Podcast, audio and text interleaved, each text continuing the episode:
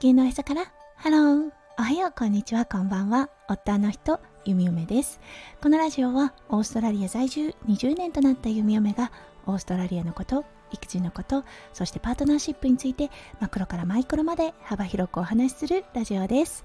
今日もこのラジオに遊びに来てくださってありがとうございます。今日は10月23日月曜日ですね。はい、週始めの月曜日ということで、皆さんどんな午後お迎えでしょうか？はい、弓嫁は今日はね、月曜日ということで、看護のお仕事に来ています。はい、なのでこの収録は先日行ったものとなっています。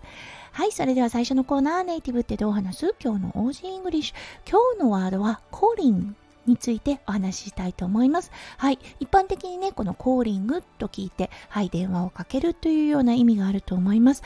皆さん、この calling に他の意味があることはご存知でしょうか？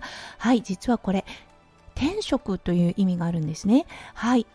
なぜ天職なのかっていうとこう神様からのお告げというような意味で、はい、君はこの職業に就くべきだ。これをして人のために役立ちなさいというようなね、そう、あの天からのお告げというような意味で降臨ということがあります。はい。そう。だからね、例えば、It's my calling というような形になると、この職業は私にとって転職であるというような意味があります。はい。弓嫁にとってね、この看護のお仕事に出会えたこと、本当に転職に巡り会えたなと思います。はい。皆さんはいかがでしょうか？はい。それでは今日のテーマに移りましょう。今日のテーマは、息子くんがひらがなを披露したです。それでは今日も元気に弓嫁ラジオスタートします。はい、先日だったんですが、そう、チョークで遊んでいた息子くん、はい、あのー、道を描いたりね、そして道にみんなが住んでいる家を描いてみたり、道路はね、やはり大きいキャンバスなので、よく遊んでいます。そして、弓嫁が洗濯物を取り込んでいる時に、ママーと呼ばれました。うん、どうしたの？って言ったら、これ見て、弓の言うって言ったんですね。えー、マジかと思って見てみたら、うん、完全な書き方ではないのですが、パッと見、湯に見えるひらがなを書いていました。えーって思ったんです。もしかするとね、形が面白かったのかもしれません。だから脳に残ったのかもしれません。はい。だけどね、自分の名前であるとでもなく、はい、あの、ゆうだったんだと思って、そう、夢嫁を本当心からびっくりしました。そしてね、わーって言った時に、その表情を見て何か特別なことが起こったんだろうなって息子くん思ったみたいで、写真撮っていいよってすかさず言っていました。あ、わかったと思ってね、慌てて携帯を持ってきて、そう、ちょっと動画に収めた弓嫁でした。そう、感動したってね、伝えたら、泣いてもいいよって言っていました。